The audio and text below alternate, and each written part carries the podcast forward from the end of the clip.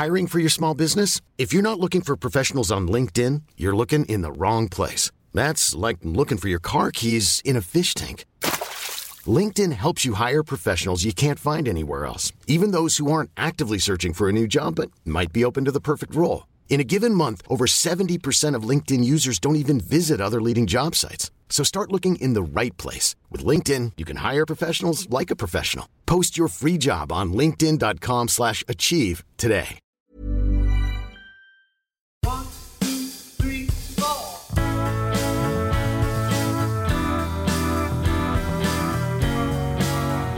Hello and welcome to another episode of Your Own Personal Beatles, um, the final sort of regular weekly episode of this run. Um, but my name's Jack Pelling, and with me, as always, It's me, Robin Allender. Hello. how are you doing? Really good. Yeah, not bad. We've Good got a fun episode coming up with Pictish Trail, aka Johnny Lynch, which was a really good chat, fun chat to have with him. It's uh, it's not our most Beatlesy chat, let's be honest, but lots of Well, really. there's a fair bit in there. There is, but, um, okay. We cover a lot of bases.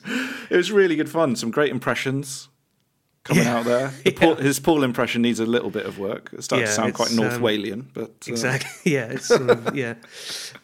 But um, you know, if you, if you don't know uh, Pictish Trail's stuff or Johnny stuff, he's a, a brilliant sort of singer songwriter and owns a sort of collaborative record label called Lost Map from up in the Isle of Eigg, where we spoke to him from. Yeah, and also runs a festival on Eigg um, as well, Mm. which um, I, I really want to go to. We should try and get to. that. Yeah, it does sound amazing. I mean, Yeah. even seeing like a setup in his little sort of cabin there, and he was telling us, I think we talk about it in the podcast, but just how remote it is out there in the Outer Hebrides.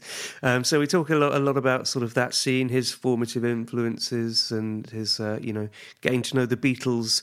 Uh, having moved to America and, exploring sort of secondhand CD shops, which is really interesting. Yeah, it was good, and it was just really nice to, you know, because I guess it's again similar age thing, but it's just nice to talk about that kind of interest in folk and that DIY scene around the turn of the century, which is kind of how he got interested in music. So that was kind of I thought that was Hmm. yeah, really lots of interesting. chat about burning CDRs. Yeah, I Forgot just how exciting that was. it was yeah amazing. Um, but yeah, it's been an exciting week in Beatle land as well Yeah. because we've s- seen the long-awaited uh, special editions slash remixed uh, Giles Martin versions of Let It Be, which has uh, really, for my part at least, exceeded expectations. Um, you know, I'm I'm sure I've sort of pontificated about how much of a massive fan I am of that project Yeah. uh, for the 50th anniversary ones. And this was the one that I was a little bit skeptical of because I just thought, you know, it's not recorded at Abbey Road. A lot of those live recordings, I can't really see how much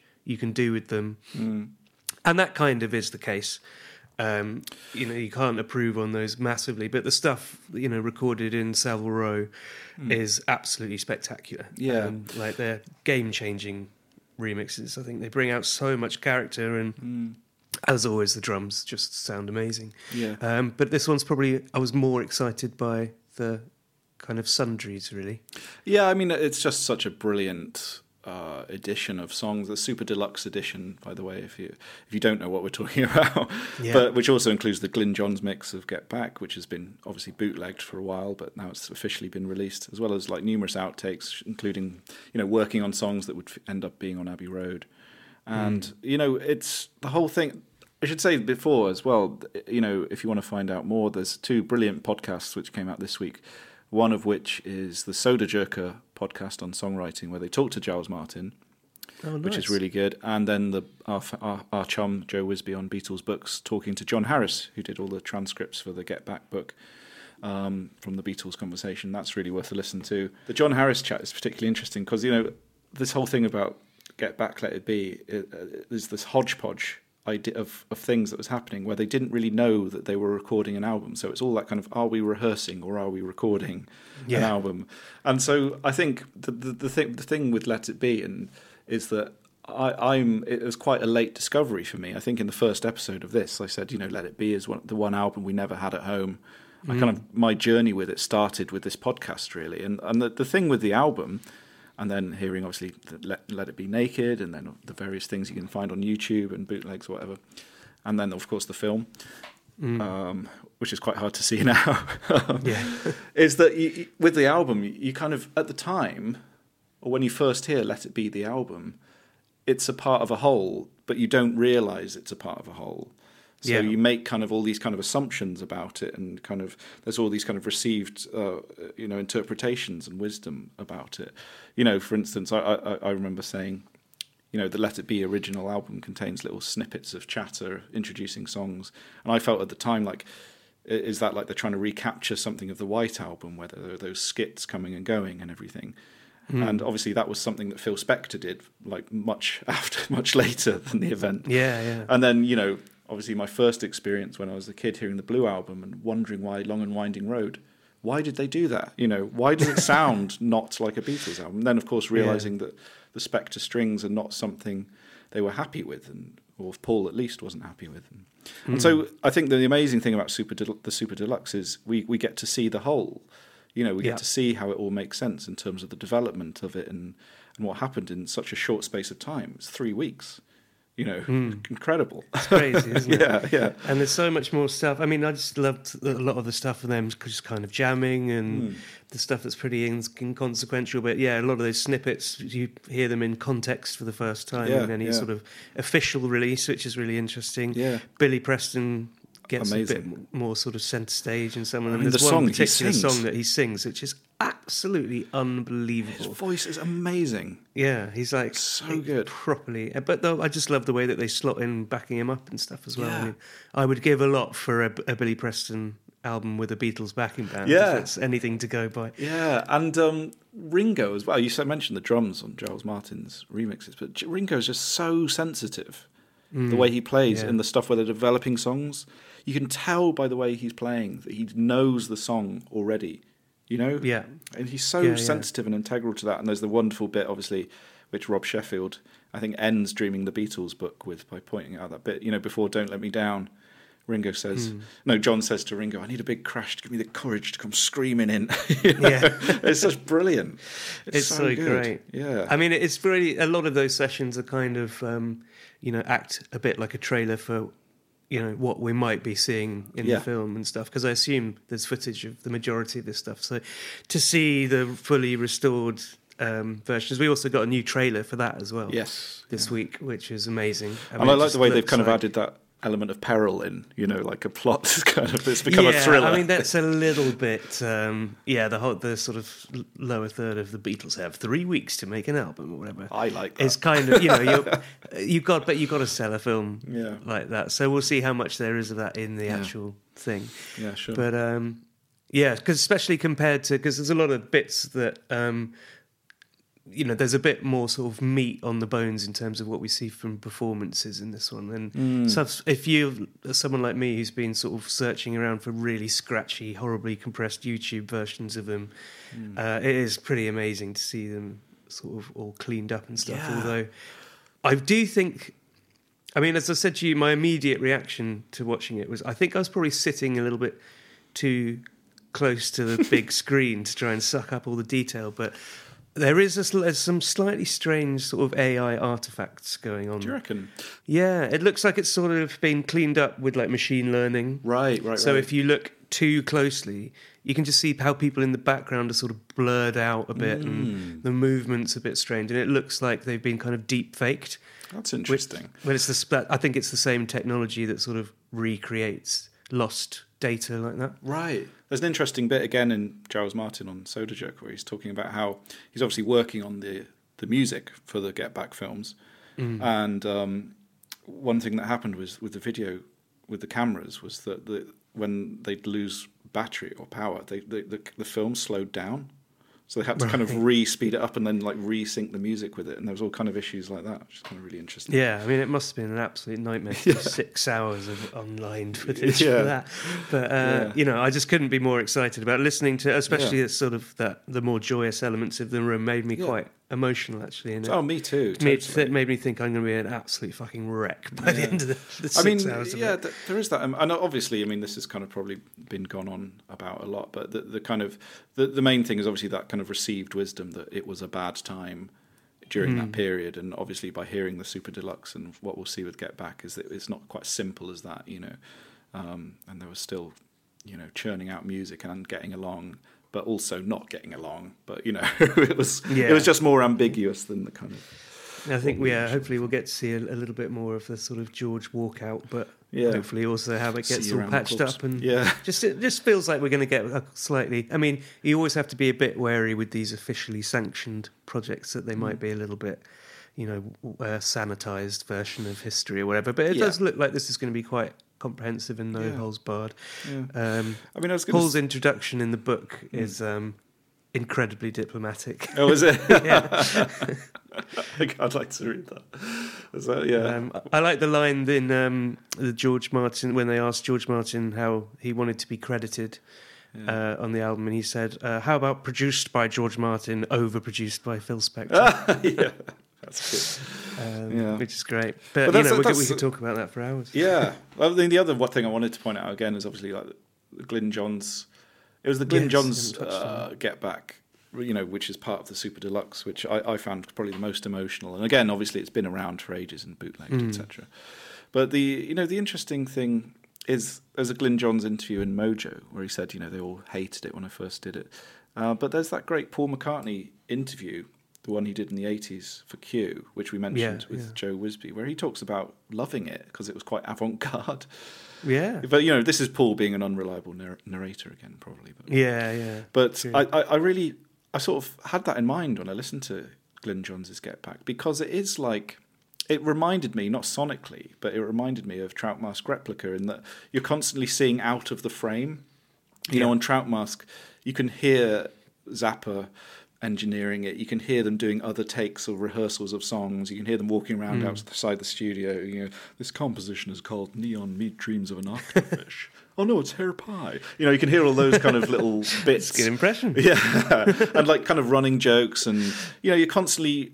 The, the album itself is kind of about the recording process, and with the Get Back, Yeah. it's the same thing. You know, we, we, we're getting to see an insight into the actual recording process, and it's rough and ready, and it's a document of if, if that kind of t- of that uh, time and how those songs came to be, and they're playing in kind of a really rough bluesy way. Like Harrison's guitar sounds so amazing. Yeah, it's that Johns beautiful rosewood telly that is Yeah, yeah. completely inimitable. I've never heard a telly that sounds like it. yes, it's great. Probably because it apparently it weighs an absolute ton, which probably helps. But it's got some lovely tone. My friend had the what the um, the kind of cut Fender did The did a- custom shop. did a run of those. Yeah, they're, they're Yeah. Very, very nice. But yeah, yeah. they're- I mean, just I just think it sounds beautiful. It's, Yeah. it's, really really. But that's great. you know what you've just said. It's like that was the original intention. Mm. It just happened that it took half a century for yeah yeah it to sort of be realised and stuff, Yeah. and all that stuff of seeing George. Uh, Again, stuff that's been around, but George writing something and yeah John trying to he's like just say you know attracts me like a cauliflower Yeah, until the right yeah. bird comes. yeah. It's so so great and sweet as well. And Yeah. Ringo obviously writing uh, Octopus's Garden. I mean, and the the amazing stuff. yeah, and the amazing thing in the Get Back film is you know there will be a bit of Paul coming up with the song Get Back. Like he's it's actually filmed him coming up with the. He starts Yeah. playing the bass and starts singing it. You know that's going to be quite amazing. I think tears will flow for you there. Maybe I don't know. Yeah, very very very very likely I'd say. I like the shots of him. There's some shots in the trailer as well of his, of, of Paul playing upside down, playing George's telly as well. Oh really? It'd be interesting to see how that sounded. yeah. Um, but yeah, I mean, we we could de- dedicate a whole podcast to uh, Yeah. Let It Be stuffs, and maybe we will. Um, but uh, as I mentioned, now for now, this is our last sort of regular stuff. But it won't be the last you hear of us in in 2021. Nearly got the year on. Yeah. Um, but yeah, if you want to get in touch with us with uh, you know any if you had an emotional reaction to any of this stuff, then uh, yeah, please do write in to us. You go to personalbeatles.com forward Yeah. slash uh, contact or email me jack at homespunsounds.com or get in touch in the old social medias. Yeah. Um, I mean, we should say, you know, we yeah, we're we're, we're not. We're we're going to do a couple next month. I think is the plan, and then hopefully a Christmas special. But yeah, yeah, we'll, we'll, in we'll some see. form Yeah, or other. And yeah. we got one more bonus episode coming out with uh, Johnny White from Really Really from last series, where we're going to have a stab at covering some Beatles songs, Mm. which is going to be really fun. Um, so yeah, if you want to get that and expen- uh, extended versions, not expensive versions, um, if you want to get that and extended ad-free versions of all our episodes, you can join our Patreon, and it's uh, you just go to patreon.com forward slash personal Beatles. And uh, you know w- we will be sort of winding things up now, so do feel free to join it for a month and download all the stuff you want, and then leave. You know, yeah, you know, I, I, and we don't want uh, people sort of you know, paying monthly thing after we finish, so we're probably going to shut it down. Um, so don't worry, you won't get stung. Um, but uh, yeah, thanks so much for everyone who is a Patreon and Yeah. uh, for the new people that have joined and the new people that have given us nice reviews and all of that stuff. If you want to do similarly, you can, uh, and you listen on Apple Podcasts, you can go and leave us a five star review there. It's very nice and it helps other people find the show and stuff. So um, we won't take up any more of your time in this slightly long intro. Um, But, it's, good, it's a good time to be a Beatle fan, though. So, and maybe a bad time to end a Beatles podcast. But Yeah. absolute sort of content planning nightmare. um, but uh, enjoy this fabulous episode with the brilliant Pictish Trail. How was your birthday sesh? my birthday, it was really great. Yeah. Well, it was great. I turned 40. So it's as great as turning 40 can can ever be with all the sort of existential preamble and postamble, as it turns out that there is. Uh, it was amazing. It was really cool. I tried to cram in as much stuff as I could o- over in the course of the weekend because, uh, you know, on Eigg, there's only one ferry that ever comes over per day if you're lucky Yeah. and there's no bridge to get over here so and weather tends to affect the ferries crossing all that sort of stuff and the ferry the weather was looking really dicey in the week leading up to it and i'd invited about 30 pals to come over. And uh, so it looked at one point like no one was going to come over and it would just be me celebrating my birthday on my own with my kids. And uh, but no it turned out amazing everything came together. I sort of I manufactured it so that I insisted that as soon as everyone got off the boat, they had to do a music video with me. it's my birthday. I'll do a music video if I want to. and we did. And then we got there was a lot of booze involved, and That's uh, great. that's all I remember. Have you have you always you didn't grow up in on on the Hebrides, did you? No. No, I moved here uh, about 11 years ago. Before that, I was living uh, in Fife. I used to run a record label there called Fence Records. Oh, of course, yeah. and the Fence Collective thing there in Fife, and then I moved to Eigg, and then all that, all the Fence Yeah. thing crumbled, and so I started Lost Map from here. Yeah, amazing. I've been over to Tiree once, in, Oh. which is really good fun. I've never been. It's, this is the thing. A lot of people who say, "Oh, have you ever been to Eigg?" Oh, I've never been. I've been to these other islands, Oh yeah, yeah. and it's all other islands that I've not been to. I suppose is it a bit like when Americans say, "Oh, Bristol is that near London?" or something like that. is it a bit like that?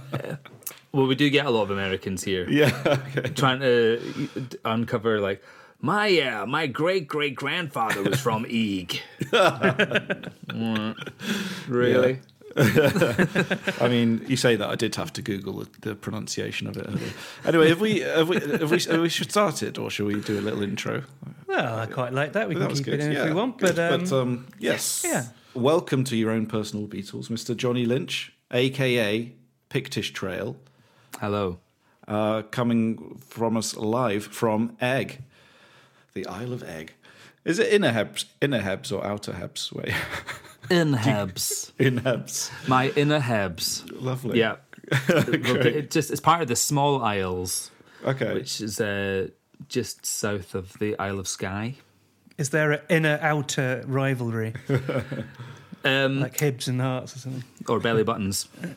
uh, there isn't. This is the thing. Yeah, we don't. We tend not to fraternize with the right. with the outer the Hebrides that outer much. scumbags. I, I've been to, I visited Yann Tiersen lives on the island of Ouessant, off the coast of Brest. It's a really beautiful island. I think I've never been. it's fantastic, and there is another smaller island just off it, and there is a rivalry between them. The smaller island is uh, called Ile Molène, and there's a joke on Ouessant, which is uh, why do all the kids on Molène have uh, big ears? And the answer is it's because the parents of the kids hold them up by their ears to show them how beautiful Ouessant is. So there we go. Lovely stories. I've never been there. It's meant to be quite religious. I think formally, yeah, formally, but um, not so much anymore. I think well, cer- certain islands out in the Outer Hebrides still observe still observe a Sunday, Right. Okay. whereas here we don't observe a Sunday, mostly because I think we'd sort of drink through it. You Yeah. of, you drink on the Saturday and you wake up and it's Monday. Yeah, what? The the island scene does seem to be quite a lot of. There's quite a lot of boozing going on. uh, what's that? Why is that? I wonder. I have been told off by a few islanders in the past for like talking about Eigg's um, relationship with booze. Like, oh, you're Right. not presenting a very good picture of of the island. Yeah. I'm prevent. I'm presenting a very real picture. he said in a, quite an English voice for some reason. I'm presenting a very real version of the island. That's great. Oh, good. Right, Sorry. maybe we should probably talk about the Beatles, really. But um, I love the Beatles. We'll get there. we'll get there in the end.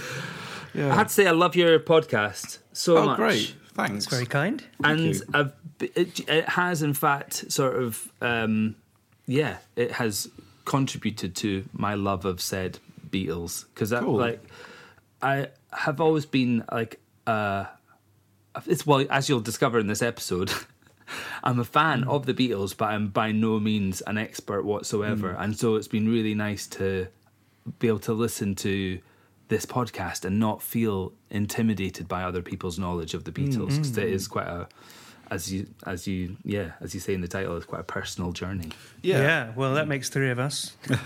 Welcome to Amateur Hour. Yeah. yeah. Although the last couple of episodes have had like some total uh, like Beatles boffins Yeah.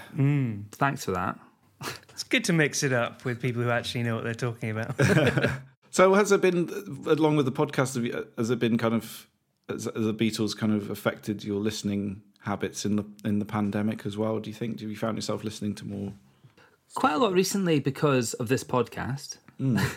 but um, uh, so I was listening to a lot just when the series started. My friend James Hankins Hello, James Hankins. informed me that you were making it, and uh, and it sort of revived my interest in like, oh yeah, I should listen to the Beatles more. And we've got me and my partner got two young kids. Arlo's just turned six, and my daughter Ness, who's two. And over the past yeah year and a half, it's just been sort of introducing them to music that we love, and because Wow. we've been been here more.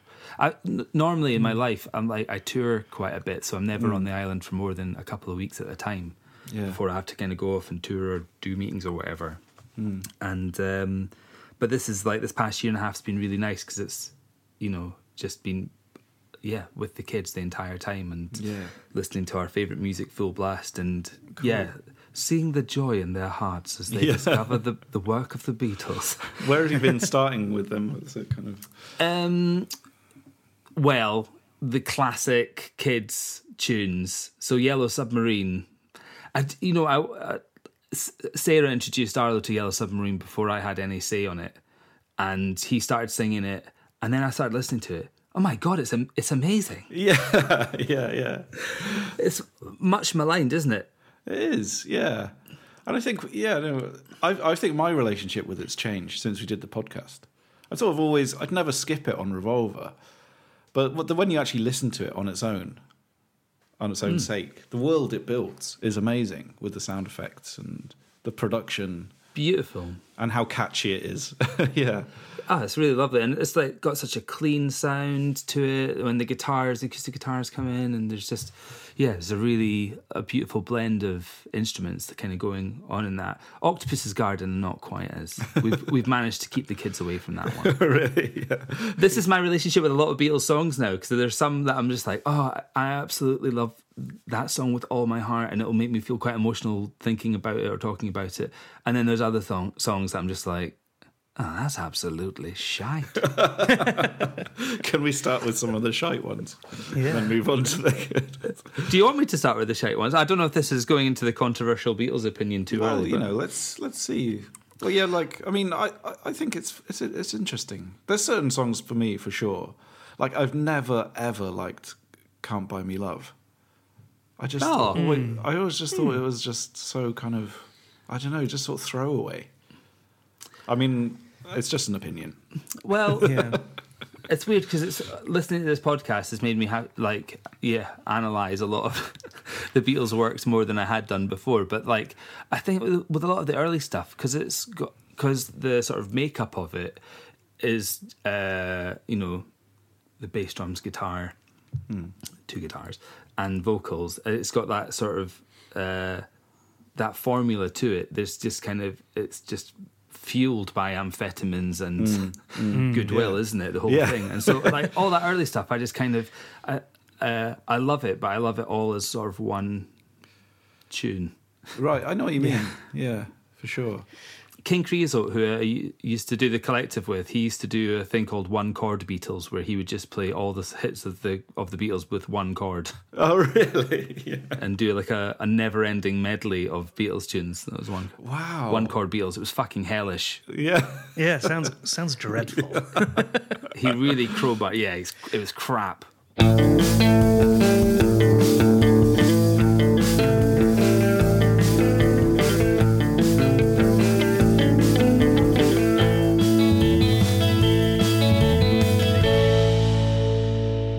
The early stuff, on a casual listen, it's kind of easier to see them as more of a sort of historical document as a time, whereas the later, you know, post sixty five, it feels so much more timeless. It's like, but like, I do kind of go back to a lot of early stuff um, and really, really enjoy it now. But for, I think as, uh, for when you're first kind of getting into them, it feels like yeah, you do kind of put them all together in one box somehow.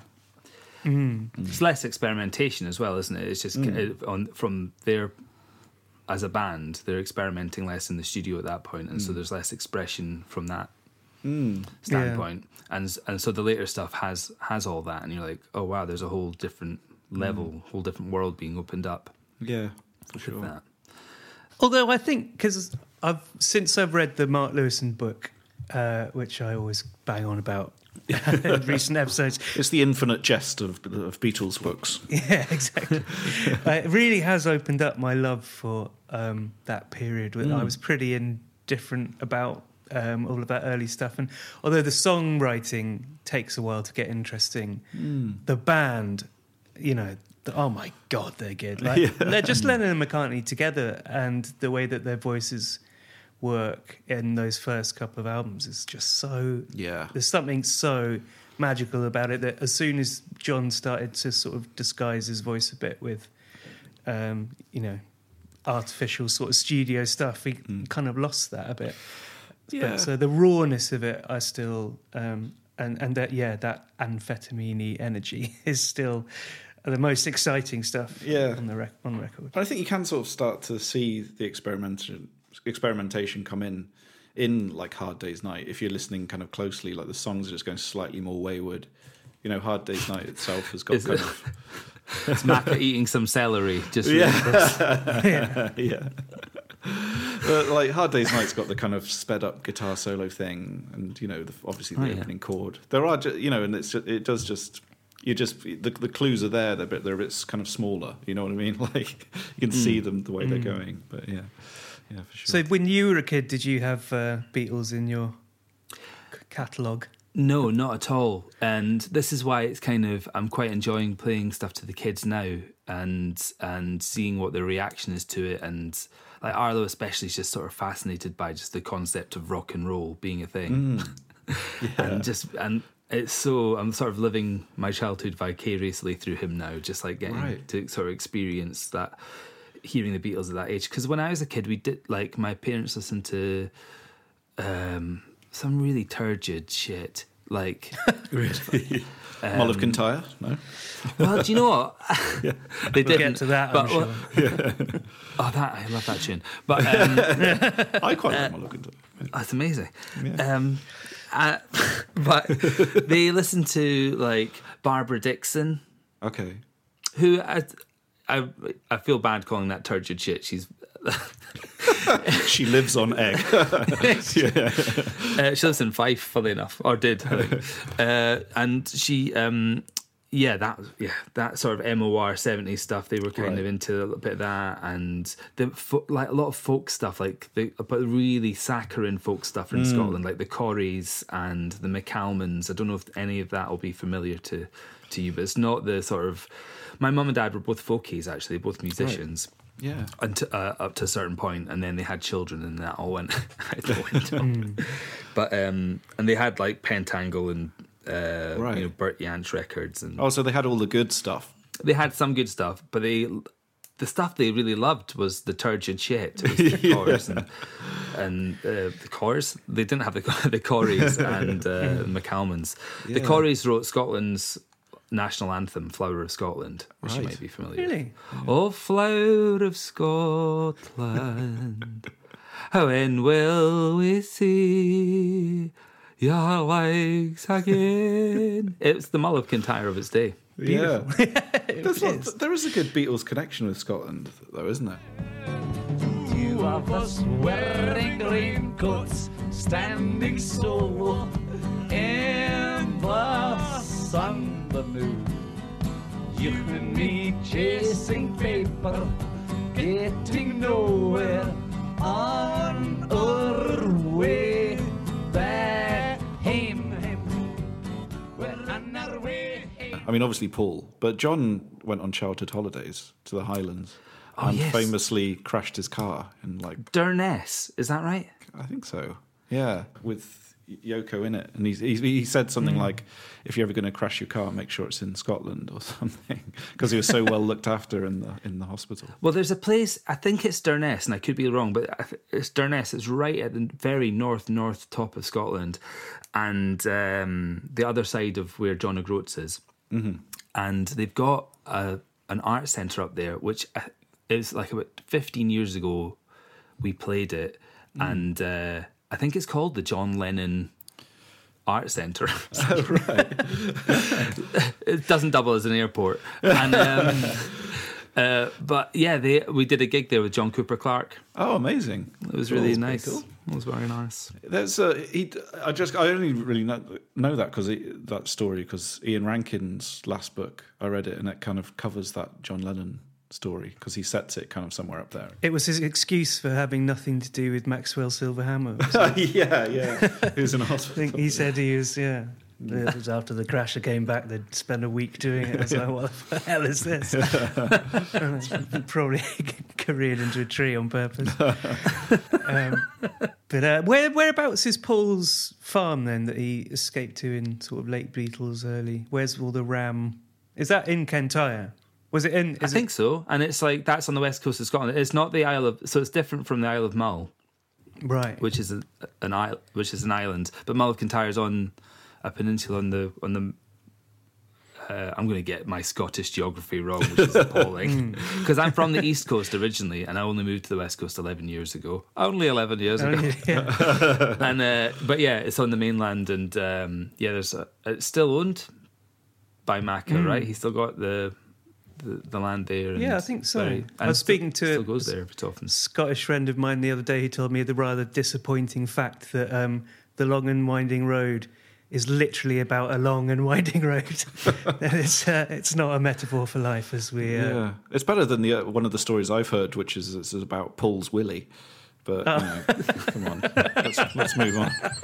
That sounds like a Billy Connolly joke right there. It was about Paul's Willie. well, I, yeah, Uh, that's that's so fun, funnily enough, you're talking about like earliest like Beatles songs and memories and stuff. Uh, the Long and Winding Road and Let It Be were both in my like. I was brought up Catholic, and they were both in the church hymn book because there was a sort of uh, yeah. Catholic churches went a bit folky, I guess, in the 60s, 70s, and 80s. And uh, yeah, I remember being at my uncle Chris's wedding and singing The Long and Winding Road along with uh, everyone else in the congregation, not having never heard the song before, having like or not really knowing it at all, and it and suddenly singing it in church, and then it'd be oh this is this is by the Beatles. All right, ah, it's quite weird that like yeah contemporary pop songs would be included in Catholic mass.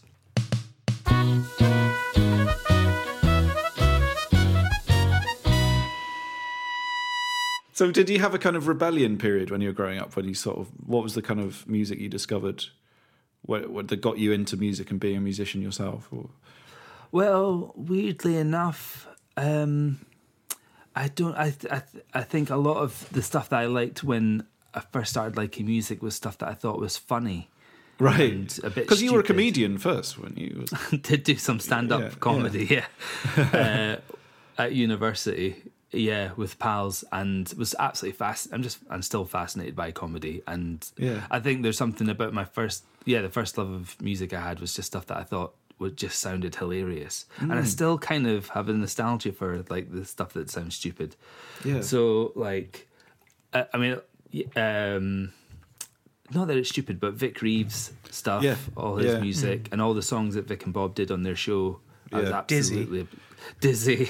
But even the songs that they wrote in the smell of, and the songs Yeah. they did on Yeah. Big Night Out and stuff, I was Yeah. just thought were amazing. And Chris great, Morris too. Like, like, those songs were actually really good. Like the Pixies one and the, the Nirvana one and oh yeah. the Ice T one.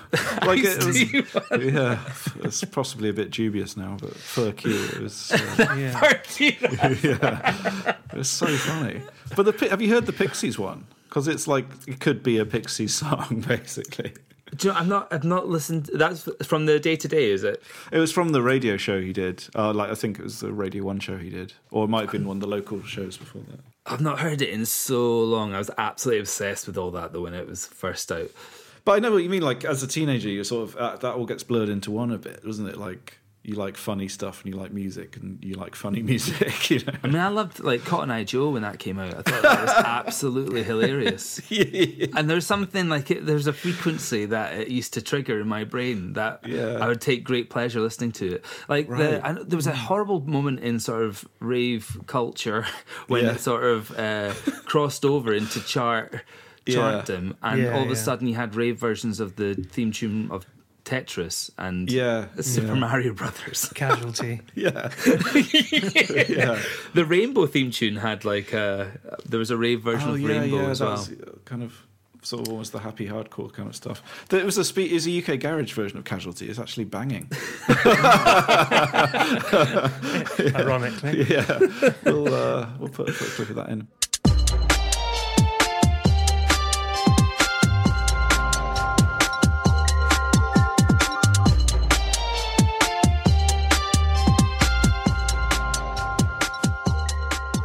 So what kind of so you listen to so it was Vic and Bob and uh, other things like that and a lot of that, lot of that stuff, and then got quite heavily into Oasis. yeah um, uh, yeah, and th- so it's funny actually hearing "I Am the Walrus" for the first time. My first exposure to "I Am the Walrus" was the Oasis's cover Oh, version. yeah.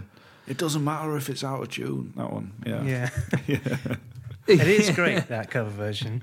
yeah. I think so. I'll stick up for that. Yeah, Oh Used to yeah, have that on the on the main road VHS in 1996. I, yeah, I loved. I mean, it's- yeah, I'm still quite passionate about all that stuff in a way, in a weird way. Like it's sort of, uh, it's very nostalgic to me. Like all the sort of Oasis stuff. Bizarrely, it's so nice that you had Christian Madden on the. Yeah, show yeah. last year because Yeah. the the earliest produced my first album right. Yeah, as Pictish Trail, and uh, so it's so insane to see Christian now in Liam's band. I and know. like performing. I was watching footage of like Liam performing at the TRNSMT Festival in Glasgow the other week, and it's all these twenty year olds singing like Oasis B sides and stuff. And you're like, what?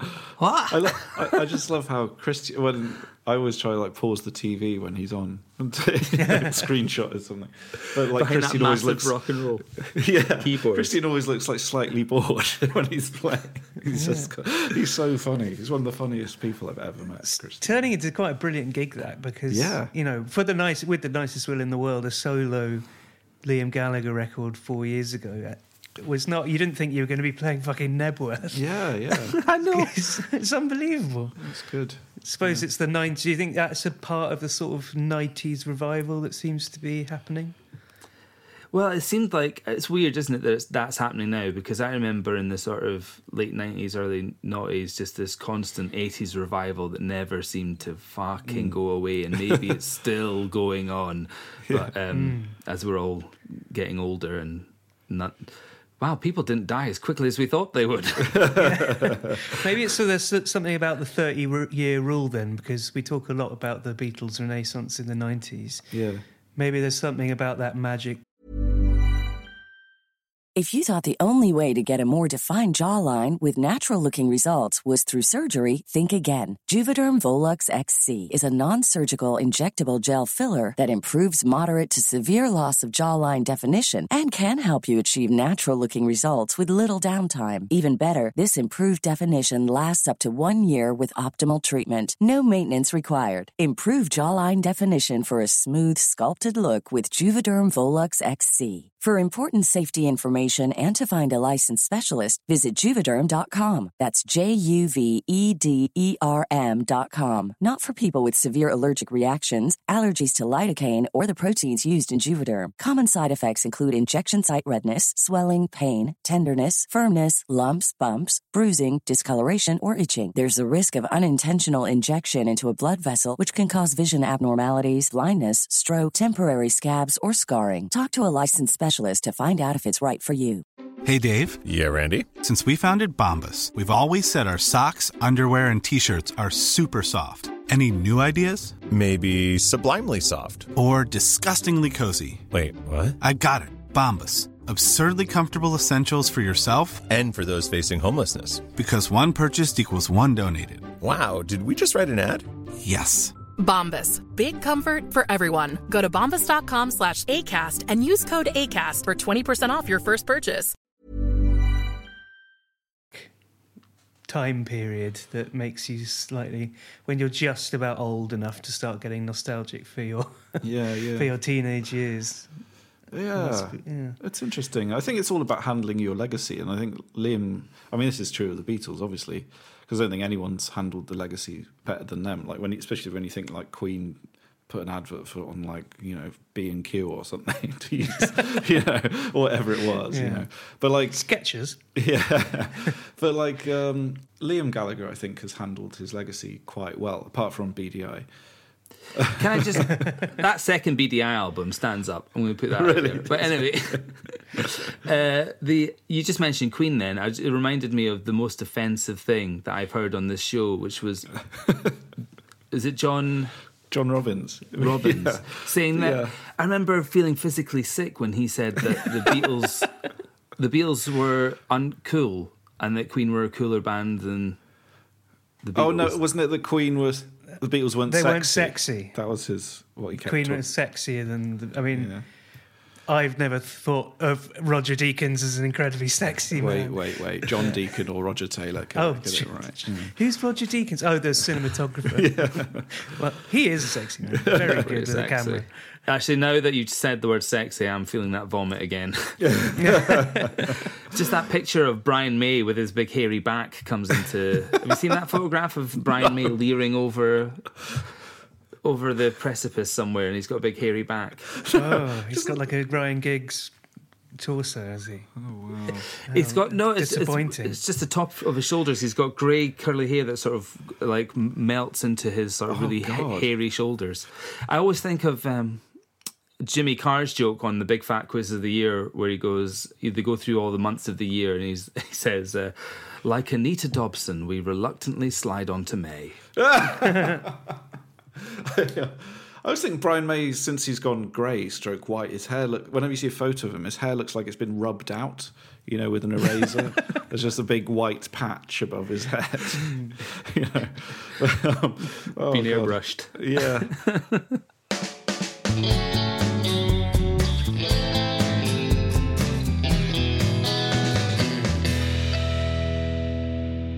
I've had the uncoolest, unsexiest music history of all time. I listened to the Beatles in church, and then I was heavily into Rednex, and then I got into the Oasis. and just look at me now. I was thinking about my earliest Beatles memory actually though the other day, and I think I mentioned Yeah. it to you in an email before, and it was French and Saunders doing their cover of "Help" Oh, for help, Comic Relief, yeah. With Bananarama. Bananarama. Yeah. And uh, I remember absolutely loving that, listening to that Yeah. when Derek Jameson would play it on the radio on Radio 2 in the mornings, Yeah. driving to school. It's classic. I mean, it was better than the stonk, you know. So That was really quite bad, wasn't it? Although what we what we wouldn't give now for a song of that caliber. the quality of the stonk. Yeah, God. I don't remember the stonk. you don't remember the stonk? To the rhythm of the honky tonk, put a red nose on your conch and let's stonk. Who who was responsible for that lovely ditty? Hale and Pace. Hale and Hale pace. and Pace. Right. The single also featured Brian May, Tony Iommi, and David Gilmour. They're only the band that French and Saunders could have been. So, have you got much Beatles in your own music? Then is it a sort of conscious influence? Yeah, and it kind of came quite. Uh, yeah, it definitely is, and it's something really struck me about the Beatles that um, when I was a teenager, I was in. Um, we moved from the UK to America, so I did high school in the States. Mm. And up until that point, I'd never really heard any Beatles properly because I'd only heard like French and Saunders version. Yeah. Yeah. and I would only mm. have heard like the Oasis version of "I'm the Walrus," Yeah. and then and just the, you know occasionally seeing Macca on Saturday morning television doing a phone in or Yeah. something like that. So my sort of relationship with the Beatles was kind of like just didn't really know any of the songs really, mm. and then went to America and they've got classic rock radio there, which on the school bus, they you know you would be hearing all this sort of classic you know the British invasion, all this, all these bands from the '60s that just didn't get played on the radio in in in the UK as much when I was growing up, or it certainly didn't feel like it. Like, um, I think uh, BBC Radio and all that sort of stuff just only would ever play the hits of the day and would kind of shy away from playing mm. anything from the 60s or whatever because it sounded dated. But in the States, they absolutely love it and it's mm. on all of the time. And so I remember hearing that stuff and just being like, oh, wow, this is what the Beatles sound like. And Yeah. then buying, like, we could never afford to buy the CDs back catalogue. The Beatles, we could never afford to buy the Beatles back catalogue on CD because it was just so riotously expensive mm. always. But in the States, they've got so many secondhand CD stores. I used to spend my entire my entire teenage years were just spent in the two or three different secondhand CD stores, just kind of going through the racks and buying. Like I remember buying the Blue album, the best of '67 to '70, and putting it on and listening to Strawberry Fields, and it just totally blowing my mind. Just, I don't think anything's been.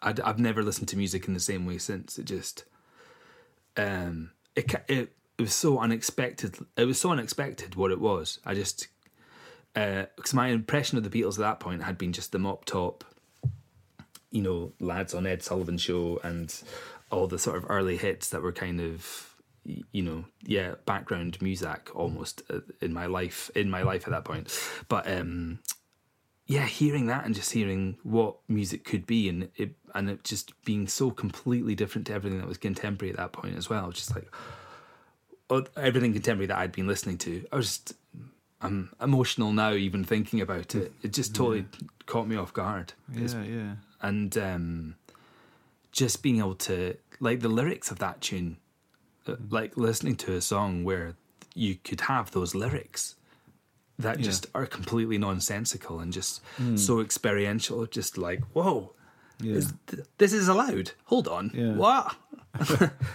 how how is this even possible? It's amazing. Yeah, it is. I mean, yeah. The, I I always think that like the the way he includes the kind of uh, yes, I mean, you know, and that kind of halting delivery, it takes you into something that's so personal, unique to him. I think that you know. And then when you later discover the world of drugs, Yeah. and then and then it becomes even more amazing that he's able to sort of articulate that mad feeling of being outside yourself or be Yeah. or or having uh this incredible self-awareness but not being able to articulate it in, Yeah. in in you know coherent sentences just beautiful It's extraordinary how that me- the message of that song, which is uh, essentially I, I can't describe the way I'm feeling. yeah that Yeah. message is communicated so fluently because everyone has that reaction to the song. They're just like it seems to sum up a, a feeling for them. You know, there's what what is it? There- It's impossible to define. What is it about that song? that it's just hmm. mesmeric to so many people. you know. It's insane, isn't it? Mm. It's just so like yeah, just completely it blows just blows my mind. it blew it blew my tiny mind. I, I think I mean a no, a yes, but it's all Yeah. right. That when I think that is, I think it's not too bad. What? but just uh, hearing that that was allowed Yeah. And it, and had been held in such with such reverence, you know, like that. Oh yeah, the Beatles, Strawberry Fields. Oh, what an amazing song! And then hearing all about how amazing the Beatles were, and you know, and the the greatest band of all time. But then having such a personal experience with it and listening to it and going, oh wow, no, this is this is Yeah. totally amazing. I like, do you remember yeah. when similar? This is going to take us back to Earth, but do you remember like uh, Deep Blue Something when they had, had their hits with Breakfast at Tiffany's? I just It's remember, just like I just remember everyone was like, "What is that song about?" but I just remember hearing that and being like, oh, they're trying to do a thing of like have conversational. I think I remember the film, and as I recall, you know, like it's both kind of liked it. Yeah. and I just remember thinking, how is that so bad? But when John Lennon does it, it's like completely transcendental. Do you know what I mean? I think you have to have a bit of um, cash, cultural cachet before you would come in with that. Possibly, yeah. I think when you go to the British Library and you see the um, the lyrics on the wall, uh, I'm talking about Strawberry Fields here, not uh, not Breakfast at Tiffany's. um, but it does look like it's scrawled by an absolute maniac. Really? Yeah, because it's in, it's all in blue and red pen. It's completely right. indecipherable, and you can just about make up. I mean, it's interesting that you can read the all of those uh, yes or no Yeah, bits yeah. are in there, but it does look like someone, like you know, if they brought that in to the studio the next day, you'd be like, "Go to bed, mate." what on earth have you been doing? so, in Br- Deep Blue Something played in Bristol a few years ago. And I saw the, yeah, I saw the flyer and it said playing uh, Breakfast at Tiffany's and their other hits. But they didn't Other have any hits? Other, yeah, they didn't have any other hits. Anyway, sorry, I- I've got sidetracked with Deep Blue Something. Seem to remember, and I'm just looking this up now, but Yeah. I've got a feeling that they did a Beatles cover. Really? Um, That was often the way if you had a one hit wonder, you'd come back with a cover. Deep Blue Something covered Dear Prudence. I remember seeing uh, Chesney Hawkes in St Andrews Student Union. And, Yeah, uh, he did all the student gigs. He played uh, the one and only Yeah. uh, twice. yeah, okay. yeah. So it wasn't even the one and only performance of the one and only. It was, there was it happened again, and then he played Yellow by Coldplay. It was Nice. brilliant. Yeah, I can't remember who did Heaven and a Half Pipe, but I saw them do that Oh, twice. wow. Um, I can't remember now. oh, Bowling for Soup. My friend said he went to see Embrace on their first tour, and they opened with "All You Good Good People" and then Yeah. closed with "All You Good Good People." But because they didn't have enough songs, they did the entire set again. Oh my god. I, I, I remember hearing. Do you know that story about Aerosmith? They always used to end their set with one song. Maybe it was "Walk This Way" or something. And they were so mashed one day that they went on and played it. They thought, "Let's play it first. And they played the song and then just walked off stage because they thought it was the end of the gig. That's good. Good night. yeah. I was showing someone the other day who we get this back to the Beatles who saw Wings, one of their first ever gigs, and Wings did the same thing where they didn't have enough songs, so they played their set twice. Uh, I think it was like Nottingham Uni. Or Was that the tour when they were just doing student unions? Yeah, yeah, yeah, yeah. That would have been quite fun to see. yeah. I mean, God, you'd be so tempted to shout out Beatles requests, wouldn't you? Oh god, he must have got he must have got tons of that, right? Mm. Surely when they started touring again. Yeah, I mean, I'd hear Jet twice any day. yeah. I've never really done a big deep dive into Wings. Uh, either of you? There's certain tunes that um that yeah, just totally it's weird because it's got such a mad reputation that band, hasn't it? But there's certain tunes that are just so amazing. That Let 'Em In tune is is a yeah, fucking that's beast. cracking. Yeah. So good. That's a real sort of like end of disco. Like you- you've had it like you've had, you've been partying. You have that go on at like six a.m. in the morning. Let them in. Oh, beautiful. Uh, do you know the song "My Love"? The the Wings song. You'll probably know it when you hear it. The the very very funny um, bit in Dreaming the Beatles about that, where Rob Sheffield, the author, just thinks it's the worst song that's ever been recorded because he's basically trying to do um, something by George Harrison, but failing miserably because he makes it all about himself. He just says it's like, you, you know, it's not about someone else. It's about what you mean to me. you know, I just, uh, I genuinely really like that song. do you? Yeah. Yeah, and because I thought it was quite a sort of deep cut when Yeah. I found it, and I'd had no idea of the absolutely honking reputation that it has. but uh, I always quite like it. I love his vocal on it. It's amazing. Isn't that the classic thing with McCartney? Is that he has these songs which like are completely uh, written off by uh, been written off by music journalists. I remember like constantly reading in Q magazine as a teenager and Mojo and all that. You know, people slagging off Mull of Kintyre and like, oh, what, what an absolute joke of a tune that is. And when I finally actually heard that song, I was like, my God, this song is beautiful. I think it's Yeah. quite beautiful. I absolutely love that song. I think it's amazing. Mm. Do you think anyone feels a similar way about the Paul McCartney song Freedom? Because that is a fucking pile of shit. that song. Yeah, I mean, he doesn't play it anymore, does he? It was a bit like misjudged, wasn't it? To use the word "fight for your right to live in freedom." I mean, I will you fight Yeah. for the right. He even sings it in that like transatlantic American Yeah. voice that he does sometimes. Oh, I love. But the thing is, what is great about that is that song gave birth to that YouTube clip of him and Eric Clapton, where he's Oh, uh, yeah. Backstage and he's saying to, yeah, you know, I've just done this song and you know, it's, it's a simple little blues thing. It's got some G and just, I can't really do a Mac impression. It sounded like he went to North Wales, which is not far from Liverpool. To be fair. Right, it go- it goes up to the uh, St. G, right? But what's great is that he's doing this whole bit in front of Clapton, who's just like, "All right, yeah, yeah, it's just you know, it's an easy number. it goes from G and then it's a minor thing, yeah, and uh, you just joining, just joining. You know, you know, it goes to A minor, A mean, uh, A minor. I mean, mine now. But Clapton's fit, it's worth it just to see the look of absolute disgust on Clapton's face, and I just think, yes, Clapton, you fuck. you you're gonna get fucking spoon fed by Macca because you just know your place. You just play that little simple chord progression that Macca's fucking spoon feeding to you. You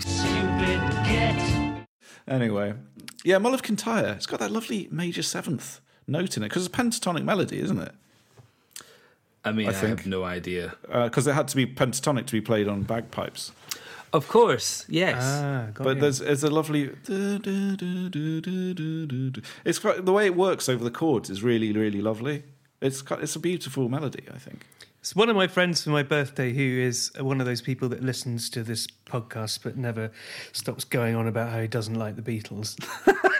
um, sort of bought me a, um, a Pipes of Peace as an ironic birthday present a couple of weeks ago. I don't know if we mentioned it on the podcast, but it's absolutely brilliant. So jokes on you, Jimbo. I really like uh, Frog Song. I'm Yeah, me too. bang into it. It's beautiful.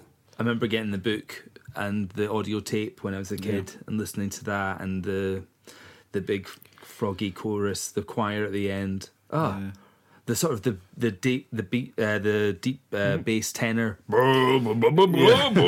was about to say I can smell another impression. Sorry, I'm No. compe- I'm compelled. It's great. But it's it's weird. Like David Bowie does the Snowman. Everyone's like, "Oh, that's so wicked." Yeah, it's true. Yeah, Paul McCartney does Rupert the Bear. I was like, what a prick. Gets slagged. yeah, they're both great.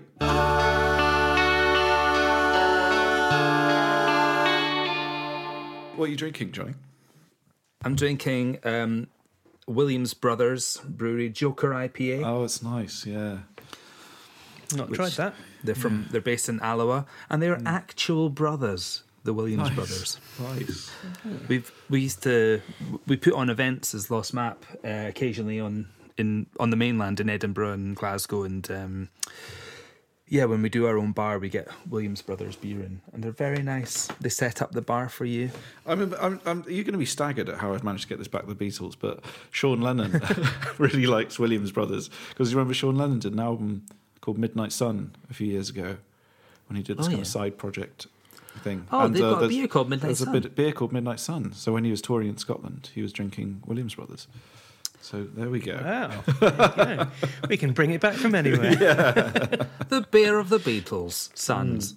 They never really t- t- had, you know, they're not very beery, the Beatles, are they? I suppose they just used to drink like Watney's Red Barrel or something. Lager and lime in help. Yeah, lager and lime. Yeah, that's true. It's true. Um, but I th- yeah, I think they were boot. Like they must have boozed. It wasn't just tea. I wanna tell her that I love her a lot, but I gotta get a belly full of wine. So you mentioned earlier that you- in the States and you spent a lot of time in those record shops where you discovered sort of secondhand Beatles albums, but was that um, kind of where your your musical tastes developed for when that period in the States? By being in these record shops, discovered yeah the Beatles and uh, and then uh, really heavily into Belle and Sebastian and Yeah. the Beta the Beta band was really like a Ah, was a massive turning Yeah. point for me. Yeah, yeah, It's funny how it takes leaving home for you to fall back in yeah, love with that stuff, isn't it? yeah. Did you ever get into sort of solo Beatles stuff at that point? No, not really. Um, until later, I think it was only um, after. When, I think it was when I came back to Scotland and I went to university in St Andrews and um, went into the local record shop there, which was run by Kenny Anderson, King Creosote. He used to run the. He worked in the local CD shop, and buying um, Plastic Ono Band, hearing that and be like, oh my god, it, they kept going. There's more. yeah. Yeah, uh, and yeah, just loving all that. I, I read somewhere, I think it's on your website, how, about how one thing you like to write about is isolation, which made me think of the Lennon song. But what what did you what did you mean by by that? Do you think when you said that's one of the things you write about? Um, I think it's just I tend to write songs that uh, are about that are quite insular. I guess or looking within looking within oneself. um, just as like I guess that Strawberry Fields tune did. Um, Yeah, the uh, that Strawberry Fields tune. Do you know the one I mean? yeah, uh, yeah, I th- it's just music for me is tr- has always been about trying to, uh, um, just trying to express that thing that's slightly unknowable, yeah. and trying and always trying to reach for that sort of, uh, yeah, self awareness or trying to reach for that thing of knowing, trying to figure out who you are, and um, that's so interesting. And because I think, yeah. I mean, maybe it's doing Paul a disservice, but do you think John is definitely more the more the Beatle who's in tune with that kind of thing?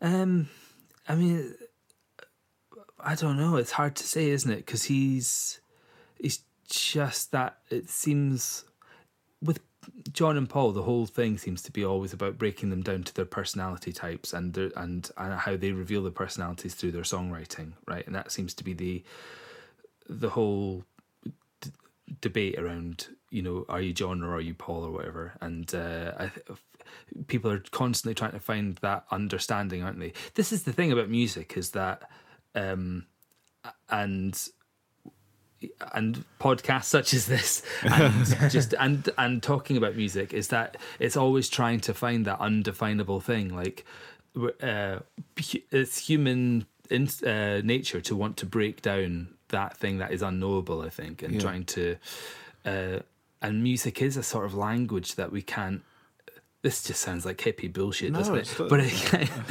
but uh, it is like a language that we can't that we're all fluent in and yet we don't Yeah. quite understand what the what it actually is Yeah. and so trying to work out the sort of yeah why it is Yeah. why why is music seems to be the thing so it's um when it comes to finding the differences between John and Paul that seems to be the eternal question and actually there's there's probably enough evidence on both sides for them I don't know I think Mm. definitely. That. I mean, you know, if you think Strawberry Fields starts living is easy with eyes closed, and that is a great line about, you know, the in, internal internality, I suppose, the looking Mm. inside yourself. Mm. I do think with Lennon there is that thing where he was always writing and looking within, whereas Paul's kind of more looking about looking outwards, maybe. But maybe that's just a complete oversimplification.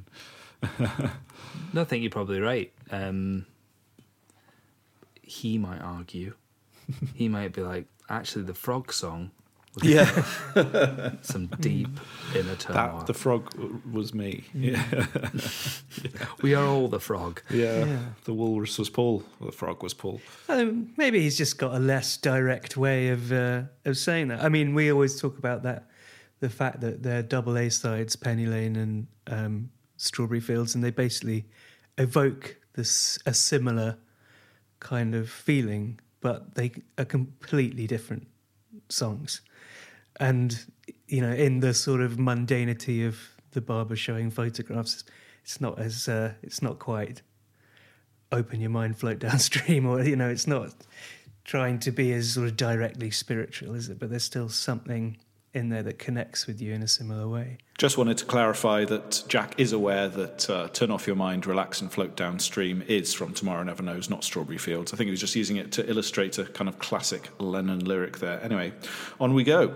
I think lyrically, Macca just does is quite different to how John writes, and but like his voyage of discovery is through the sort of weird, the journey that it takes you on with the melodies and with the chord changes and the key changes in his tunes that happen. Uh, uh, which whereas jo- John's songwriting, correct me if I'm wrong, is sort of uh, particularly in the sort of later period of the Beatles is more.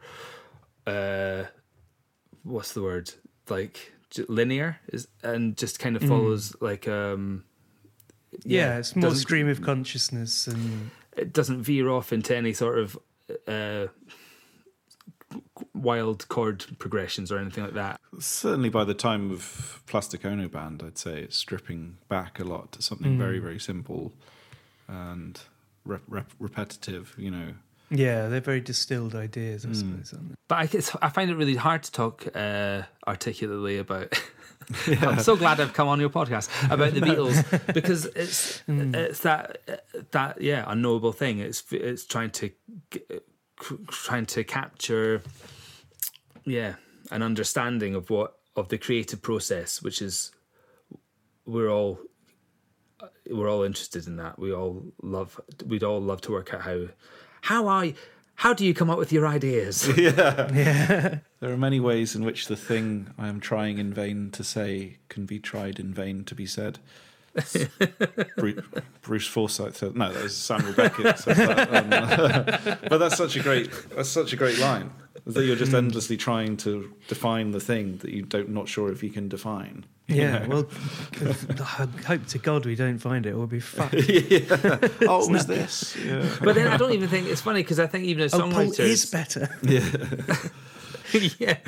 it's funny. Even as songwriters, I think it's kind of the like they must have gone on that journey themselves, and it's uh, you know trying to recapture old past glories and past successes, and um, and sometimes reaching that, and sometimes getting it, and then sometimes not getting it. It's weird. I was listening to one of your episodes recently where you were talking about the reissue of Flaming Pie, and I thought, Oh, yeah. oh yeah, that was talked about quite fondly, wasn't it? At the time when it came out, and people were like, "Oh, Mac is back, and this is this is a great album." And then I listened to it this week. It's fucking shit. Oh no! It's rubbish.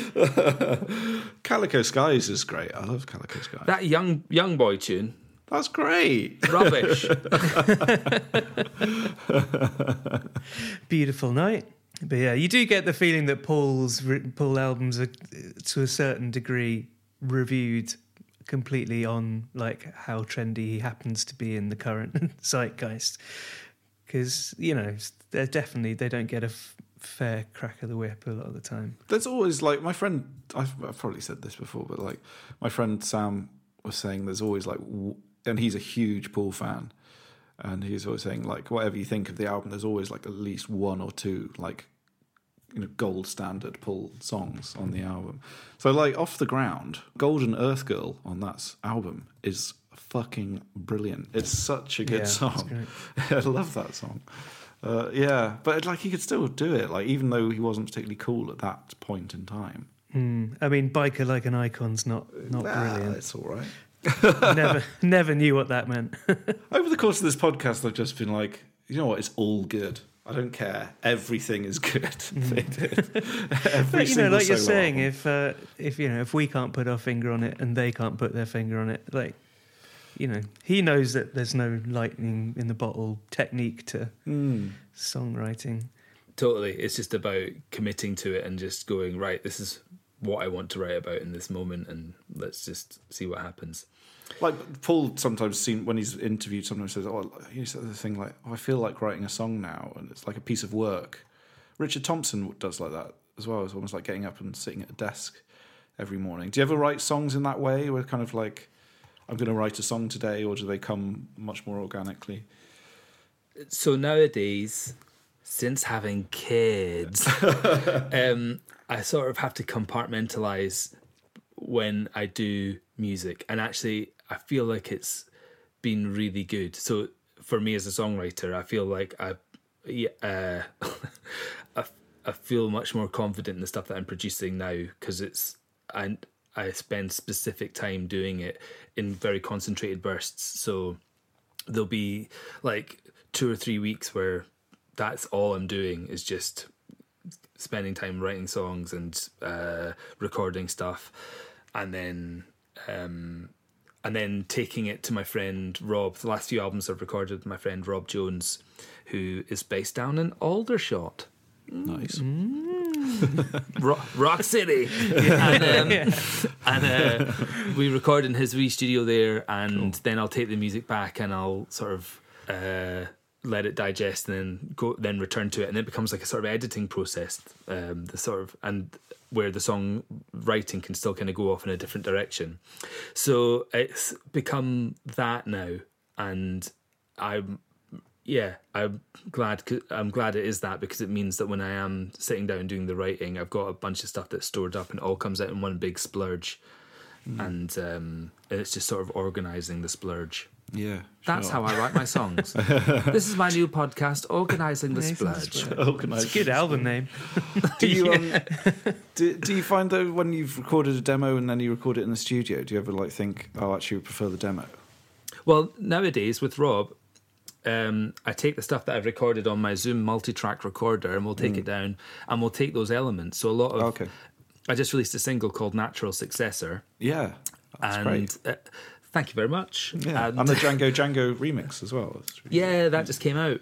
Um, so that song I recorded in a wee bothy um, that we've got just up uh, from the house, and um, called Saint Franny's Bothy. And I spent a week in there at the beginning of this year writing some new tunes and put my bass guitar through my sampler to get had this really nice sort of gain setting on it that makes it sound really like it's just the best distortion sound I could I, that I'd heard up until that point with my own recording. And yeah uh just recording that onto my 8 track with a, like a really shitty drum machine. And then t- took that idea down to Rob and he was like well this this part is really great and this is really great. Let's so a, a lot of the stuff particularly on this forthcoming record and on Thumb World is stuff that I am playing and recording and and doing myself, and so there's not much re-recording that's having to be done. It's more Mm. just sort of playing stuff to complement it that makes it that balances it out, and makes it sound nice, Mm. makes it sound listenable to the public cons- public consumption. What's your favourite Beatles album? Do you genuinely want to know? yeah, yeah. It's- It's still the Blue album, and Ah. it's specifically the first disc, first Mm. CD disc of the Blue album, Cool. because the second disc Old Brown Shoe. I like Old, Oh, brown shoe. But even before that, like um, back in the USSR, can't be bothered with it. Not for me. While my guitar gently weeps, fucking shit. Sorry, Clapton. Obladi oblada. Need I say more? Then you got Get Back. Okay. Don't let me down. All right. Brilliant. Ballad of John and Yoko. Like it. Okay. All brown Shoes, Shit. No. uh, the thing is with the Blue album that like Robin didn't like that. Sorry. the the cuts from Sergeant Pepper sound very weird outside of Sergeant Pepper. I think. Like the song Sergeant Pepper doesn't really make sense if it's not on the album Sergeant Pepper. See, this is the maybe this is where I should reveal my controversial Beatles opinion. Go for it. Yeah, it's time. maybe I've already done it. uh, that I think I don't, and maybe you guys will know. You you might know what the answer to this is, but like, do you know who sequenced the uh, the track listings for for their studio albums? Was it the band? Yeah, they would have all. They were all quite closely involved in that. Yeah, I think up until the end, where there were big disputes over it, and then Let It Be was the one that they did without Paul knowing. Um, But the White Album was famously like a 24 hour session of the the final mix and uh, track listing. Yeah, I think George Martin had a big input as well.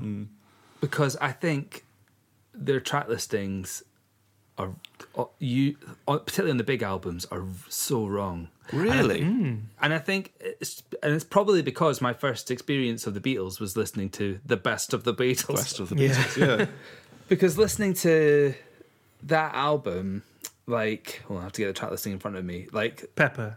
well, listening to the the, the Blue album and and hearing a day in the life in the middle of that album, yeah, it's quite weird. it makes no, it makes total sense. That's exactly where it should be on Sergeant Pepper. right. Okay. And like, uh, it shouldn't be the final song. The last song on Sergeant Pepper should be "With a Little Help from My Friends."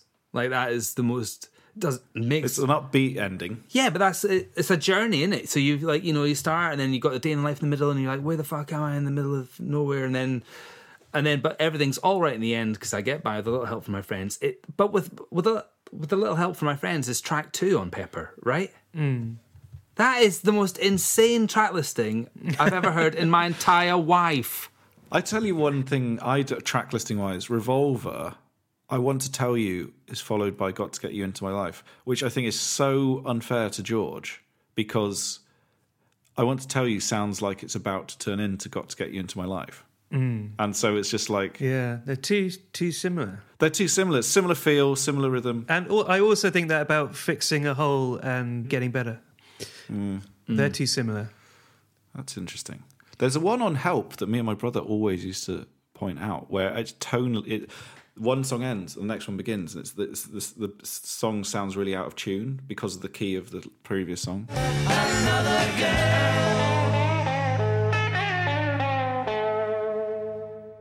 You're gonna lose that girl. Yes, you're gonna lose that girl. You're gonna lose. Yes, yes, you're gonna that girl. If you don't take her At this point, Johnny asked us if Norwegian Wood was the second song on Rubber Soul, and of course, Jack and I knew that. We didn't have to look it up or anything. Norwegian Wood is the second song, yes. Yes. It should be the last song. It should be the last song on that album. Oh, that's a good shout. there. Yeah, I ca- is a good absolutely. shout. That's a great shout. And only because Cornershop had it at the end of their. Yeah, they did. Yeah. Yeah, I love that, which was approved by Yoko to, uh, to, to, to do that because because obviously they changed the, the it was recorded in the Punjabi language, wasn't it? yeah, great band. What a band.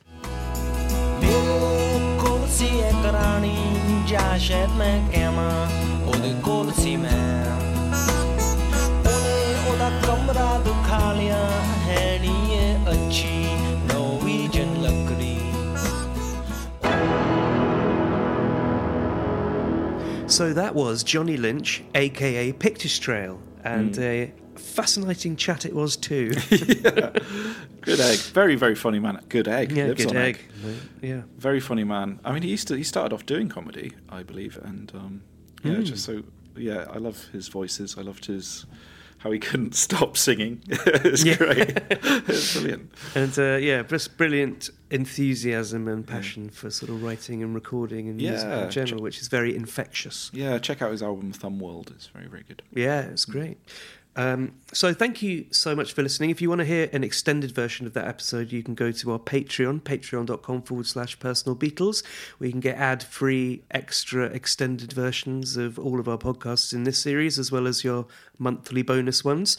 Um, and as mentioned at the top of the show, uh, we're this is the end of our sort of regular run, but we will be back um, with a few more shows before the year is out, including upcoming bonus one with Johnny White, really, really, and um, some very exciting things um, up our sleeve that aren't yet confirmed, but um, hopefully will happen.